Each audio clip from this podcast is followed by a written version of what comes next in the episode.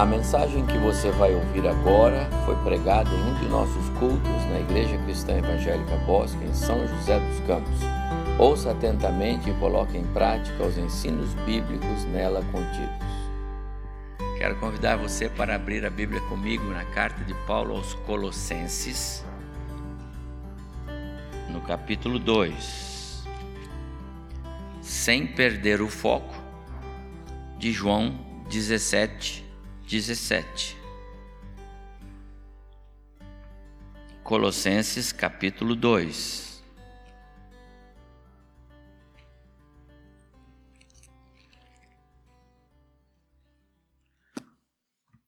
Colossenses capítulo 2, sem perder o foco de João, Evangelho de João, capítulo 17, versículo 17, onde lemos Palavras de Jesus: Pai, santifica-os na verdade, a tua palavra é a verdade. Lá em João 17, 17, eu não estou lá agora, estou em Colossenses com vocês, tá bom? Mas por quê? Porque aquela palavra de Jesus na sua oração está conectado diretamente com os capítulos 2 e 3 de Colossenses. Então, agora pela manhã, nós vamos usar esse capítulo 2 Lá na palavra de Jesus, Pai, santifica-os na verdade, a tua palavra é a verdade. Colossenses capítulo 2. E à noite, Colossenses capítulo 3. Se já ressuscitastes em Cristo, pensai nas coisas do alto, buscai as coisas do alto viver as coisas do alto, onde Cristo vive, de onde ele virá. Por quê? Porque na palavra de Jesus, na sua oração, tem os dois ingredientes que eu combinei com o pastor Abimael na oração dele, certo? Não foi assim, né? Coisa do Espírito. Mas na oração de Jesus tem o conforto e o desafio. Porque quando Jesus ora para que Deus, o Pai, trabalhe em nós pelo seu Espírito para nos santificar, há propósitos. E esses propósitos são é, benéficos, são é, é, cuidados especiais. Quem está caminhando em processo de santificação, porque o Espírito atua, vive melhor, tem uma vida cristã abundante. O diabo tem menos vitórias. Nós somos mais triunfantes no nosso caminhar. Somos menos oprimidos pelas heresias e pelas circunstâncias que nos cercam na vida cristã. Então há benefícios. Caminhar em santidade de vida traz benefícios. Então, que conforto saber que Jesus orou por nós e que o Pai tem atendido esta oração. Deus, pelo seu Espírito, trabalha a nossa santificação. Ou seja, eu ser melhor crente amanhã do que eu ser hoje e ser hoje melhor do que fui ontem, e assim sucessivamente. Apesar dos reveses, das lutas, das dificuldades, das batalhas, em todos os tipos de, de frentes que nós vivemos nesse mundo, a gente tem muitas aflições.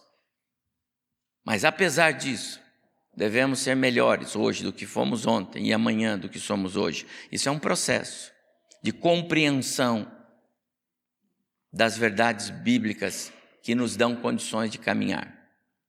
Por outro lado, a oração de Jesus, santifica-os na verdade, a tua palavra é a verdade, só o verso 17 daquela belíssima oração que nós meditamos nela, há também um desafio.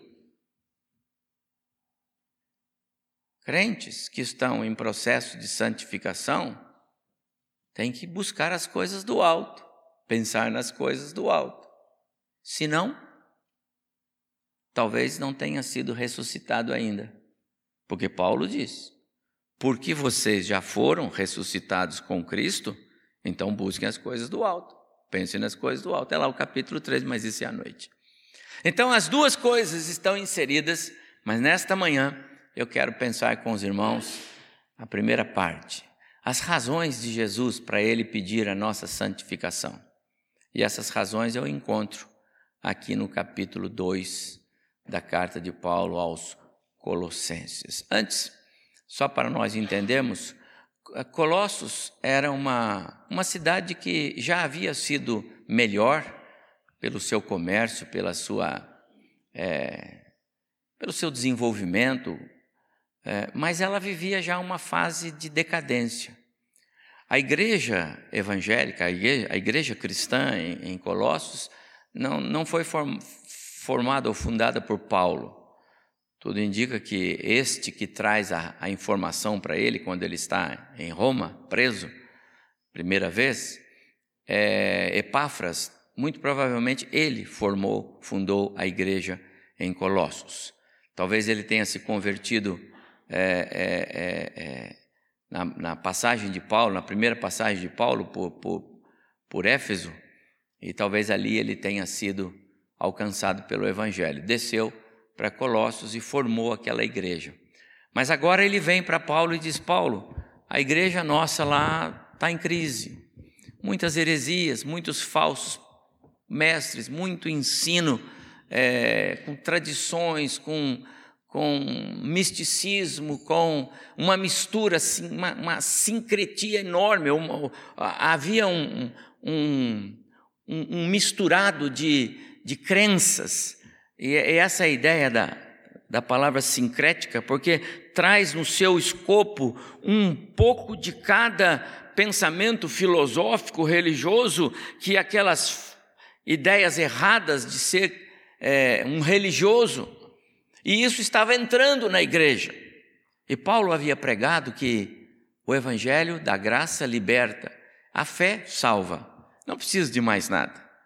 Mas os judeus mesmo carregavam no seu escopo a ideia de que precisavam de cumprir alguns, é, é, é, alguns cerimoniais, como por exemplo, precisava de circuncisão, celebração de festas, de luas e tudo, aquelas coisas. Então, os cristãos em Colossos viviam um momento de, de tensão. A fé estava sendo atacada. Heresias atacam a fé. Havia esse contexto na igreja em Colossos. Então, Paulo escreve a carta. Então, agora vamos ao capítulo 2, que está bem alinhada com esta minha palavra. Acompanhe, eu vou ler todo o capítulo, tá bom? Para nós termos uma boa compreensão aqui do texto. Paulo diz assim para os irmãos ali: Gostaria, pois, que soubesseis quão grande luta venho mantendo por vós, pelos laodicenses, e por quantos não me viram a face, não me viram face a face, para que os seus corações sejam confortados, vinculados juntamente em amor e tenham toda a riqueza da forte convicção do entendimento para compreenderem plenamente o mistério de Deus, Cristo, em quem todos os tesouros da sabedoria e do conhecimento estão ocultos.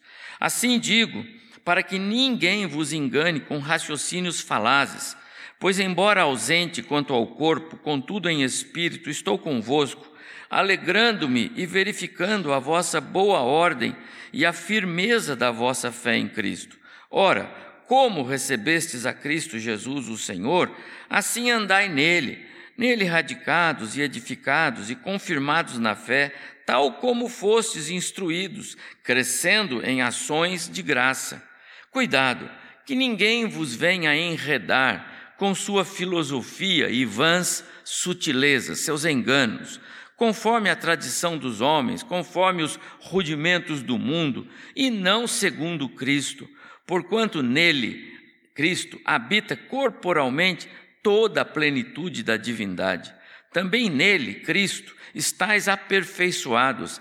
Ele é o cabeça de todo o principado e potestade, de todas as autoridades espirituais. Nele, verso 11, Cristo fostes circuncidados, não por intermédio de mãos no despojamento do corpo da carne, que é, mas no despojamento do corpo da carne, que é a circuncisão de Cristo, tendo sido sepultado juntamente com ele no batismo, no qual igualmente fostes ressuscitados na, mediante a fé no poder de Deus, que o ressuscitou dentre os mortos. E a vós outros, que estáveis mortos pelas vossas transgressões e pela incircuncisão da vossa carne, vos deu vida juntamente com ele, perdoando todos os nossos delitos, tendo cancelado o escrito de dívida que era contra nós e que constava de ordenanças, o qual nos era prejudicial, removeu inteiramente, encravando na cruz e despojando os principados e potestades, publicamente os expôs ao desprezo, triunfando deles na cruz. Ninguém, pois, vos venha, eh, vos julgue por causa de comida, bebida, dia de festa, ou lua nova, ou sábado, porque tudo isso tem sido sombra das coisas que haviam de vir. Porém, o corpo é de Cristo. Ninguém se faça árbitro contra vós outros, pretextando humildade e culto dos anjos, baseando-se em visões, enfatuado, sem motivo algum na sua mente carnal, e não retendo a cabeça, da qual todo o corpo, suprido, bem vinculado por suas juntas e ligamentos, cresce o crescimento que procede de Deus. Se morrestes com Cristo para os rudimentos do mundo, por que, como se vivesseis no mundo, vos sujeitais a ordenanças? Não manusieis isto, não proves aquilo, não toques aquilo outro, segundo preceitos e doutrinas de homens, pois que todas estas coisas com uso se destroem. Tais coisas, com efeito, têm aparência de sabedoria, como culto de si mesmo, e falsa humildade, e rigor ascético. Todavia, não tem valor nenhum contra os desejos da carne, a sensualidade. Que capítulo extraordinário, não é? À primeira vista, parece que Paulo está é, exortando, puxando a orelha, mas ele não está. Esse capítulo ele está é, é, animando aqueles crentes a perseverarem na fé que lhes foi plantada no coração, porque ele, ele diz no início que ele reconhece a, a, a sinceridade deles no que diz respeito ao evangelho que lhes foi pregado. E ele diz: é naquele evangelho que vocês devem permanecer, é na, é na verdade do Cristo que fez tudo, como indo para a cruz, levando todos os seus pecados, e portanto agora você não tem que fazer nada mais a respeito disso, nada mais para merecer o perdão, nada mais para ter a segurança de que o perdão lhe foi aplicado, nenhuma coisa, mais nada. Não há celebrações, não há festas, não há rituais.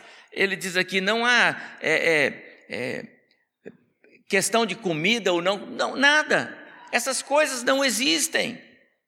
O que você tem que ter é uma vida agradável ao Senhor, isto sim. E esse é o capítulo 3 que ele vai, vai dizer agora. Então agora pense nas coisas do alto, mas não tem mais nada para fazer. Então o capítulo 2 não é uma, uma mera exortação, é uma palavra de estímulo para permanecer nas verdades que já lhes foram anunciadas por Epáfras. Então, esse capítulo 2, ele está na primeira parte que eu estou dando ênfase para os irmãos, da oração de Jesus, do verso 17 de João 17. Pai, santifica-os. Porque a ideia é que, em processo de santificação, ou seja, quando o Espírito está trabalhando, o Espírito Santo de Deus, que nos salvou, está trabalhando em nós para nos fazer cristãos é, melhores, mais é, com espírito de servos, com mais confiança e dependência de Deus, mais perto de Deus, naturalmente que essas coisas, essas heresias, não vão nos prejudicar. Então, esta é a ideia do, do capítulo 2, em conexão com João é, 17.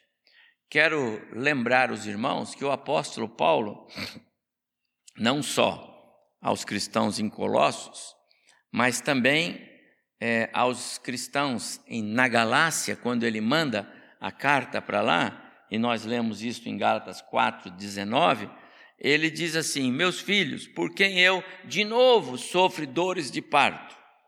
Lembre-se que eu estou aqui trabalhando pelos irmãos em minhas orações, na minha vida, até ser Cristo formado em vocês.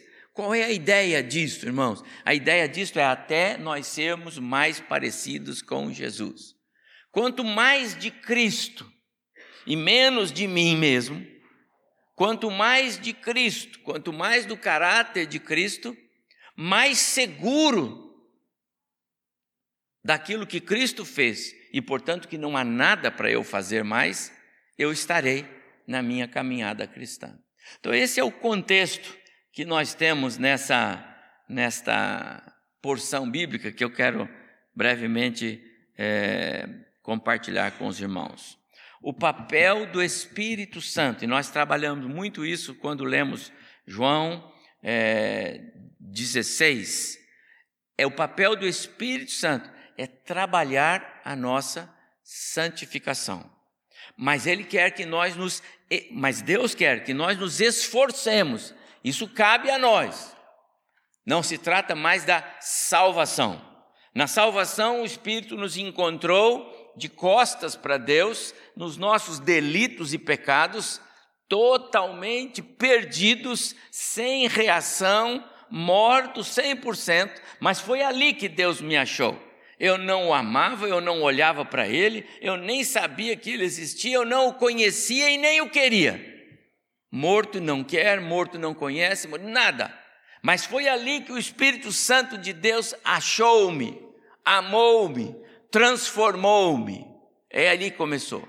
Agora sim, agora eu nasci, agora eu ressuscitei. Antes estava morto, mas agora ressuscitado com Cristo e não simplesmente por Cristo, mas com Cristo, ressuscitado com Cristo. Agora eu tenho que cuidar da minha vida. Porque eu já sou um ressuscitado com Cristo, eu tenho que então me esforçar para me manter afastado do pecado, porque o pecado pode me induzir ao erro. Essa é a ideia. Não há dúvida que na oração de Jesus, João 17, Pai, santifica-os, na verdade, havia esse propósito propósito de nos proteger. A oração de Jesus tem valido para você? O Espírito Santo tem trabalhado na sua vida e você dá ao Espírito esta, esta cooperação para ele produzir a santificação em você? Lembra, não é você, nós não temos condições de nos santificar. Quem santifica é o Espírito. Assim foi quando é, é, é, Isaías, né, no capítulo 6, teve a visão do Senhor, e daí ele disse: Eu estou, eu estou perdido, porque eu sou pecador, habito no meio de pessoas impuras, todo mundo aqui é pecador, lábios impuros, pecadores, e eu vi o Senhor. Mas aí um anjo tirou uma brasa lá, e tocou os lábios dele, disse: Seus pecados são perdoados, sua iniquidade, o seu. Você está puro. Quem trabalha, quem tem o poder de fazer a nossa santificação, que é nos fazer parecidos com Cristo, é o Espírito Santo. Agora, nós podemos dificultar o trabalho do Espírito.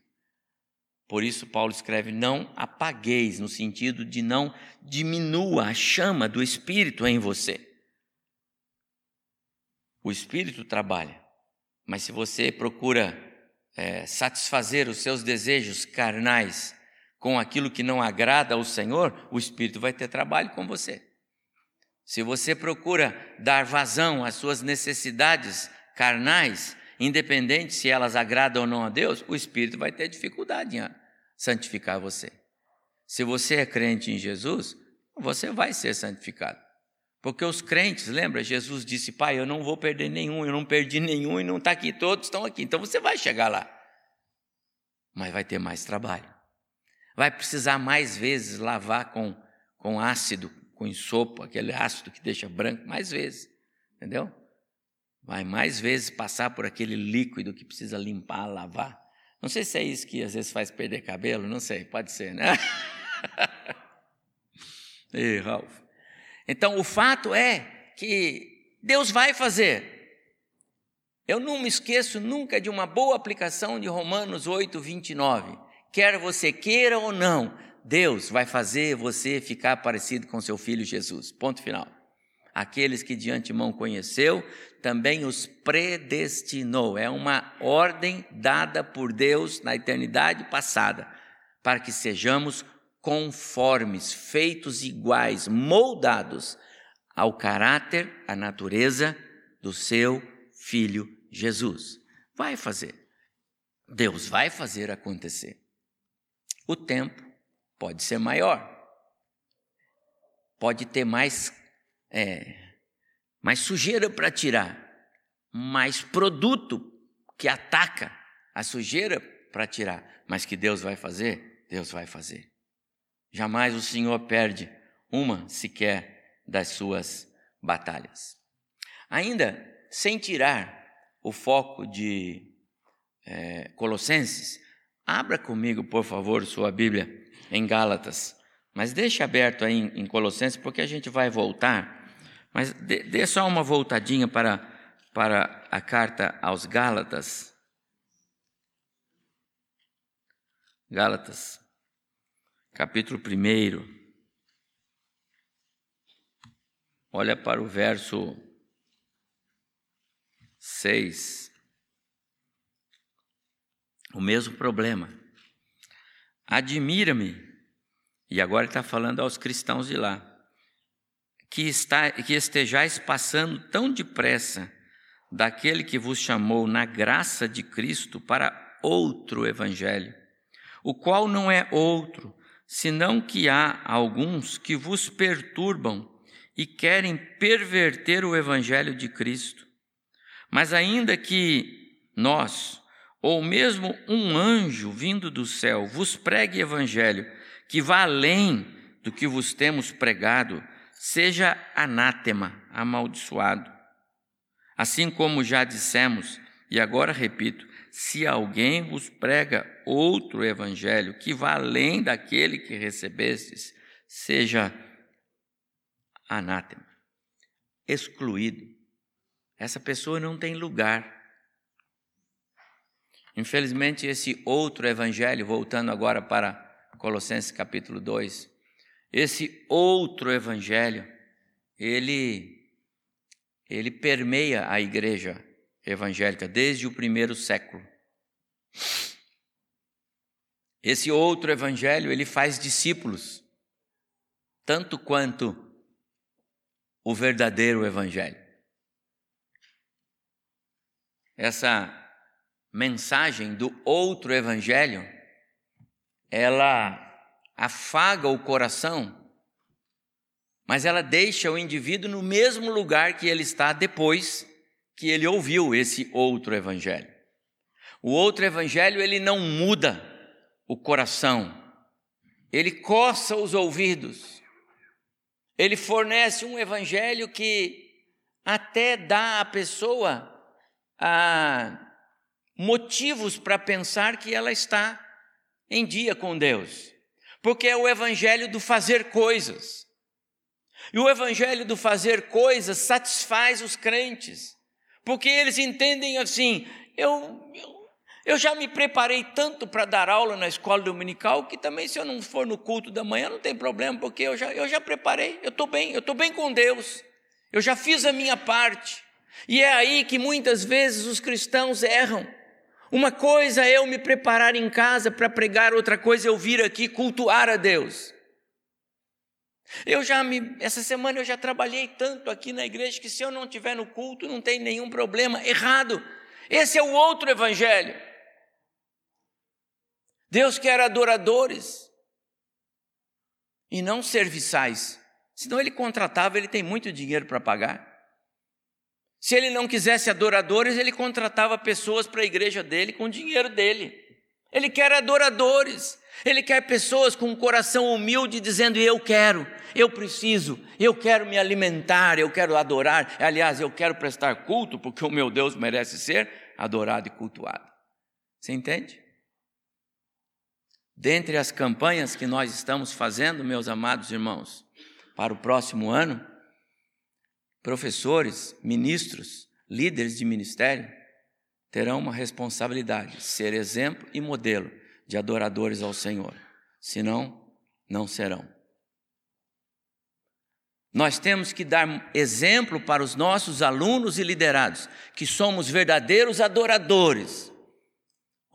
Eu nunca me esqueço, uma vez, o nosso zelador disse assim uh, para mim aqui, eu estava sentado aqui, né, tinha um outro pregador aqui na frente, aí ele chamou o menor, o Lucas, e disse assim que o Lucas ficou encantado de ver que enquanto o pregador pregava, o pastor não tirava o olho dele, e era pastor. Você pensa o que quando a palavra está pregando, está sendo pregada?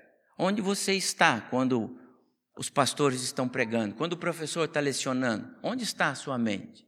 Onde está o seu coração?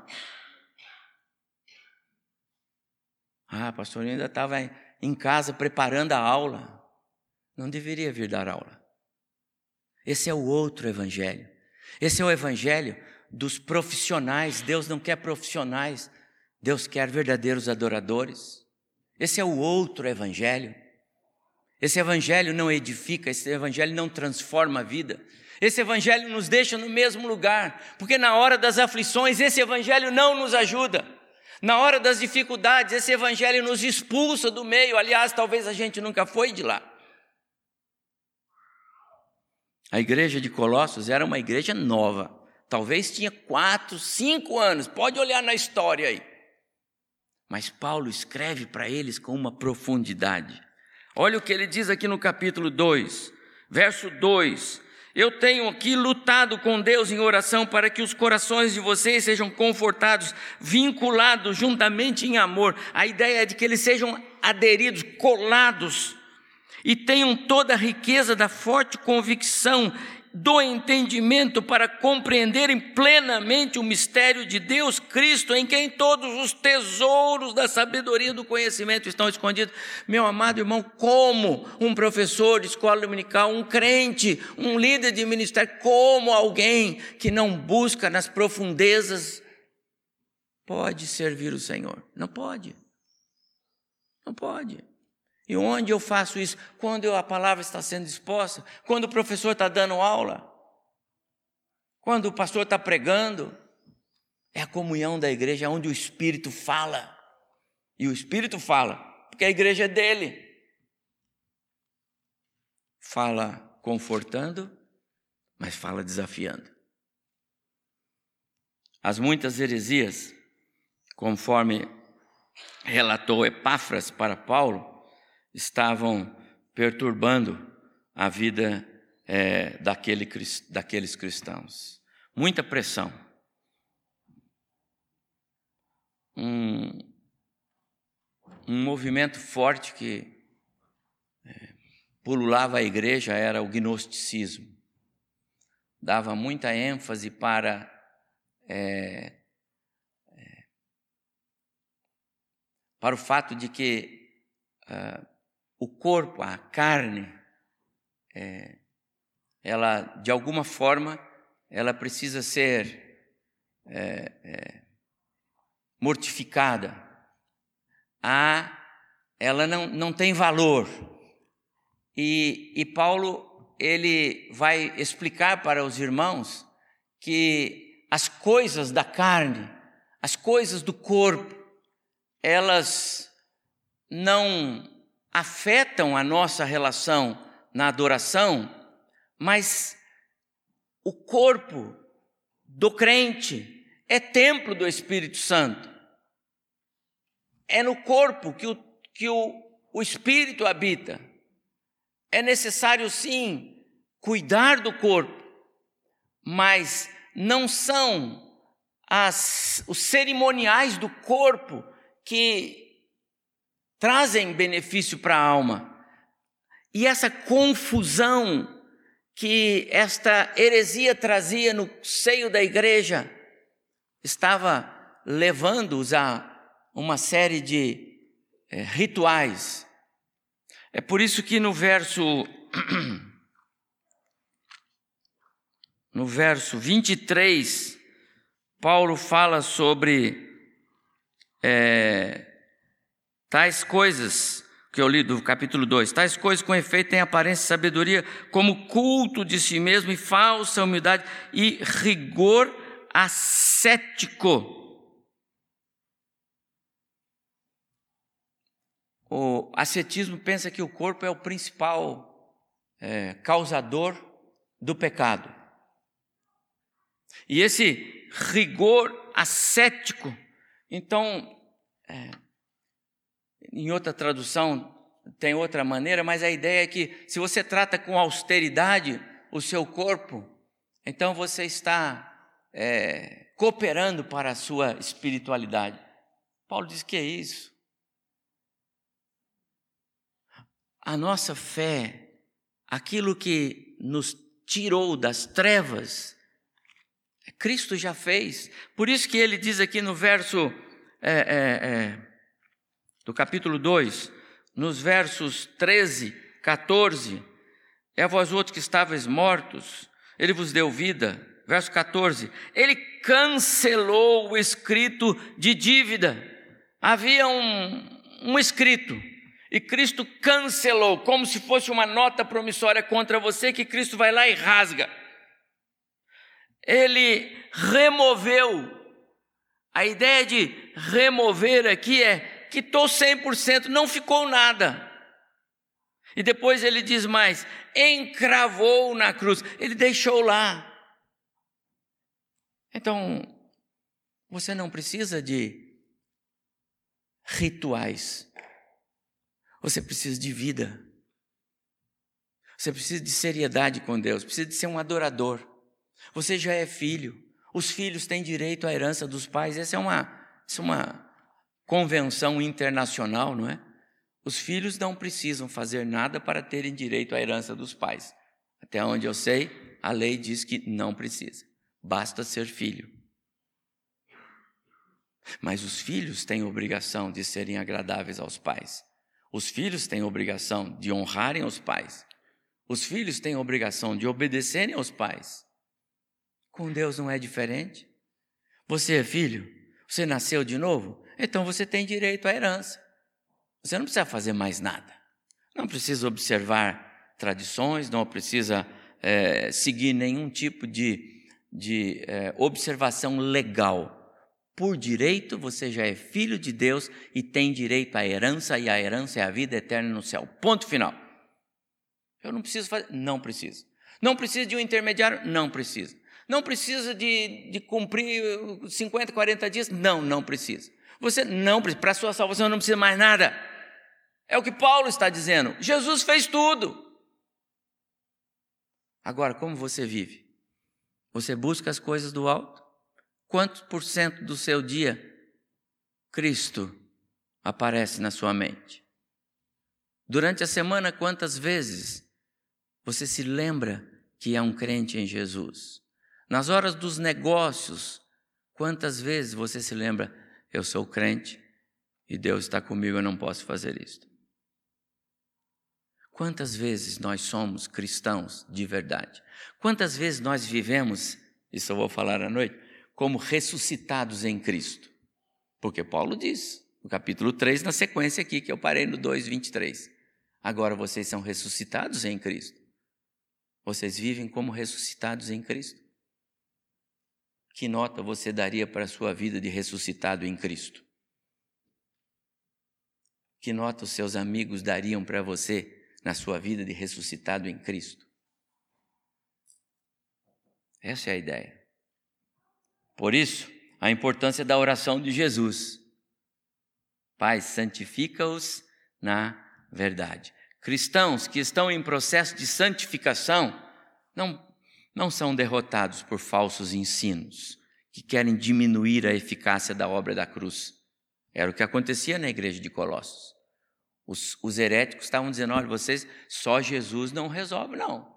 Ele, é, ele é 10, ele morreu lá na cruz, tudo bem, agora você precisa fazer alguma coisa. Você já é circuncidado? Não, então precisa circuncidar, porque ó, na tradição judaica, senão você está fora. Você observa as festas da, da, da tradição judaica? Ah, então você precisa observar. Escuta, o corpo é mal. Você precisa tratar esse corpo. Você precisa de flagelo, você precisa disso, precisa jejum, precisa ficar para ser salvo mesmo, depois de 60 dias sem comer nada, o que é isso, ué? Está entendendo? Quantas vezes nós estamos nos submetendo a alguma coisa assim, irmãos? Quantas vezes alguém pega lá e diz, fulano, assim, Ih, você está com problema? Olha, eu vou te falar um negócio para você. Você já fez aquilo? Puxa vida. Que somos médicos e advogados também, mas agora conselheiros espirituais também? E quantas vezes cristãos estão caindo?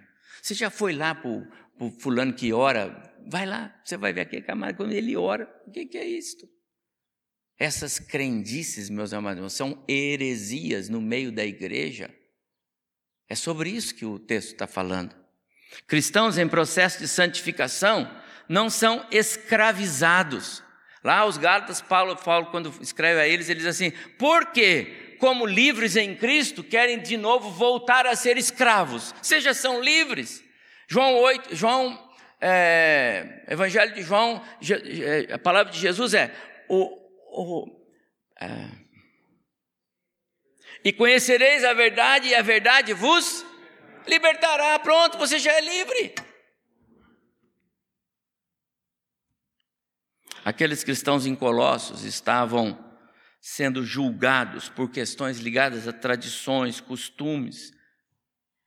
Nós não podemos nos submeter a isso. Não nos deixemos enganar por nenhum tipo de doutrina, de ensino que queira tirar a suficiência de Cristo.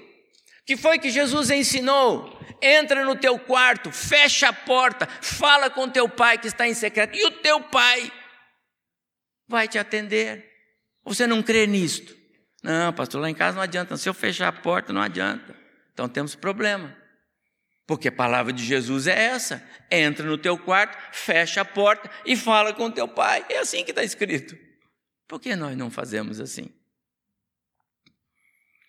Eu creio, sabe, amados, que tem muitos por aí, muitos cristãos, querendo ser mais religiosos do que adoradores em espírito e em verdade. Percebe? Mais religioso do que adorador em espírito e em verdade. Por uma razão simples. A religiosidade mostra coisas. A religiosidade dá evidências. E isso satisfaz a alma do, do religioso. Ele disse: Eu já fiz. Eu estou bem, eu já fiz. Deus não está procurando religiosos porque Ele não quer que você faça nada, Ele quer que você seja. Ele já fez a obra em Cristo na cruz do Calvário. Agora seja um adorador em espírito e em verdade. Leve a vida cristã a sério. Pense nas coisas do alto. Busque as coisas à noite. Pense nisso. Entende? Essa é a ideia. A palavra de Jesus, perdão, o texto de Paulo aos Colossenses, ele é, ele, ele, ele é animador. Ele está dizendo para eles: olha, façam isso, vocês já têm Cristo. Eu sei que a palavra pregada por Epáfras transformou a vida de vocês. Eu vi as evidências. Não se deixe enganar por essas coisas que estão passando pelo meio de vocês. Vocês são herdeiros herdeiros agem como herdeiros. A vida espiritual daqueles irmãos precisava de um, uma revitalização. E o texto de Paulo vai nessa direção. Agora, vou terminar. Você tem um boletim aí?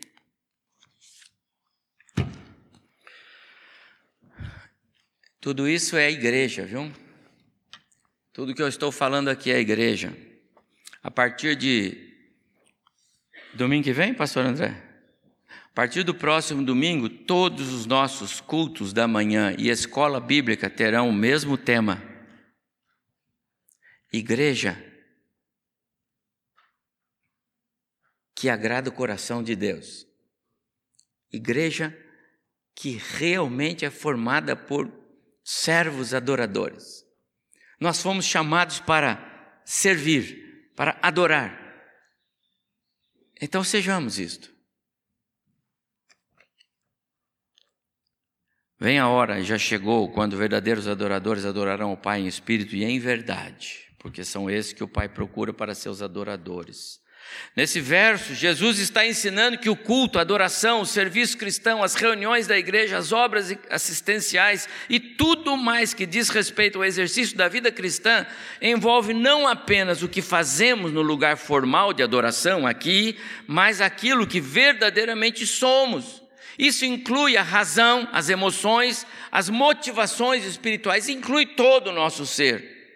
Portanto, se esperamos que Deus nos aprove como igreja de Jesus, que se agrade do nosso louvor e receba o nosso culto, precisamos nos assegurar de que estamos alinhados com as prescrições dele para a nossa vida de adoradores.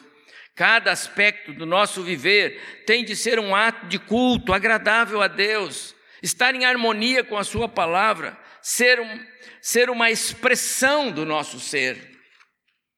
Eu cito aqui um, uma passagem que tirei de um artigo de John MacArthur, um pastor batista conhecido de muitos.